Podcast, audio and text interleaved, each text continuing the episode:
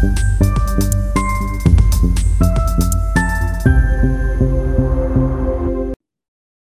الله الرحمن الرحيم. السلام عليكم ورحمة الله وبركاته أعزائي المستمعين. عدنا لكم بحلقة جديدة. اليوم راح نتكلم عن التعصب الرياضي آثاره وسلبياته. نبدأ بتعريف سريع. التعصب الرياضي بشكل عام هو إعجاب شديد بمبدأ أو فكرة معينة.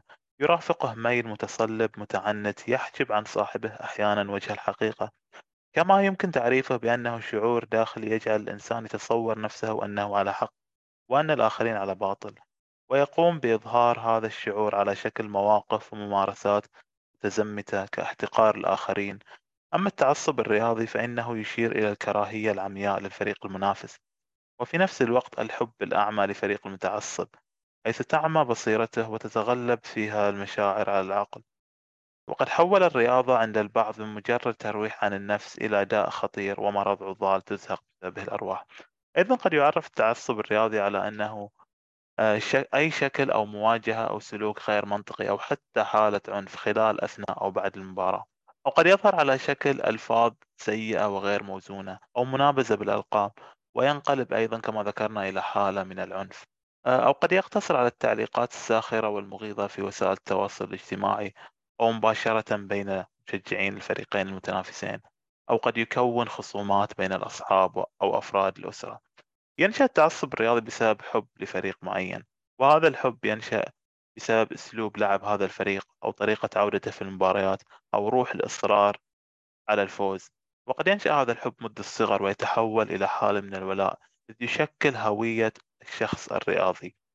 إذ يعرف تاريخه وإنجازاته ولا يقبل أي تقليل أو احتقار لهذا النادي أو الفريق. وقد تتراكم هذه الحالة من الفخر والعنفوان إلى أن تتحول إلى حالة من التعصب الرياضي الغير مبرر وغير مقبول. عبد الله ممكن تتكلم لنا عن آثار التعصب الرياضي؟ أه وش بسم الله الرحمن الرحيم. أعزائي المستمعين طبعا آثار التعصب الرياضي يترتب على التعصب الرياضي مجموعة من الآثار السلبية العائدة على الفرد وكيفية تصرفاته في المجتمع وبين الأفراد وتتضمن ما يلي. واحد الانتماء إلى فئات مجتمعية لا تعكس فكر الفرد وتطلعاته. وفقدان الروح الرياضية وعدم القدرة على الاستمتاع بمشاهدة تعب الفريق الذي يشجعه الشخص.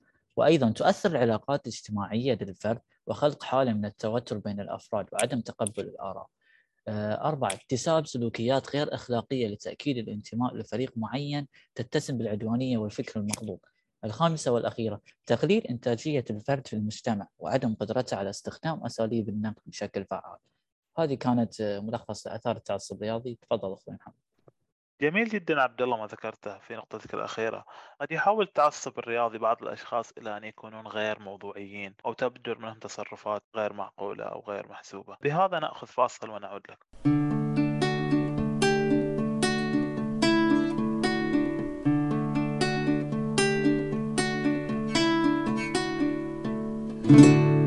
عدنا لكم أعزائي المستمعين بعد الفاصل. أحب أنوه على نقطة أن كما يقال كرة القدم ليست عادلة. قد تجد فريق قوي ومنافس ولكنه يخسر كما حدث في نهائيات كأس العالم 2018 عندما خسرت البرازيل أمام ألمانيا 7-1 عبد الله ممكن تتكلم لنا عن سلبيات التعصب الرياضي؟ آه، من سلبيات التعصب الرياضي فيما يلي تتلخص آثار السلبية للتعصب الرياضي على الفرد والمجتمع. يسبب التراجع العلمي والفكري في المجتمعات المتعصبة. يعد من أهم الأسباب التي تؤدي لحدوث الشغف في المجال الرياضي. يصيب الشخص المتعصب بحالة من التوتر والقلق وسرعة الغضب إذ لا يملك روحا رياضية تمكنه من تقبل النتائج مهما كانت. وأيضا قد يؤدي إلى الإصابة بالأزمات الصحية خاصة لمن لديهم تاريخ وراثي لأمراض القلب أو السكر أو ضغط الدم. وقد وقد حدثت بالفعل حالات الوفاة بالسكتات القلبية والانهيارات العصبية والإغماءات في الملاعب وأمام شاشة التلفزيون. وهذا كان ملخص لسلبيات التعصب. جميل جدا ما ذكرته عبد الله في نقطتك الأخيرة. التعصب الرياضي قد يسبب مشاكل صحية. ينبغي الأشخاص أن يكونون حذرين بما يسببه التعصب الرياضي من آثار صحية. آه، عبد الله أنا شخصيا عندما أتابع كرة القدم تجيني أحيانا حالة من التوتر خاصة عندما شاهدت آه، بلنتيات المغرب ضد إسبانيا في نهائيات كأس العالم الأخيرة، أنت عبد الله كيف حالة التوتر إذا تشاهد كرة القدم؟ شيء طبيعي إنه يكون عندك توتر في المباراة لأن الفريق هذا تحبه فترة يعني قديمة. وأيضا بعد يعني بعد هزيمة الفريق يأتيك البعض ويحاول أن ينرفزك وهذا ينتج عنه تعصب رياضي. فيجب أن تكون هناك في روح رياضية ويأتي مثلا يقول لك هاردك ويحاول مواساتك يعني. جميل عبد الله. أحب أقول استمتعوا أعزائي المستمعين بمشاهدة كرة القدم ولا تدعها تبعدك عن أصدقائك أو أفراد عائلتك. تحلى بالروح الرياضية. بهذا تكلمنا عن التعصب الرياضي آثاره وسلبياته.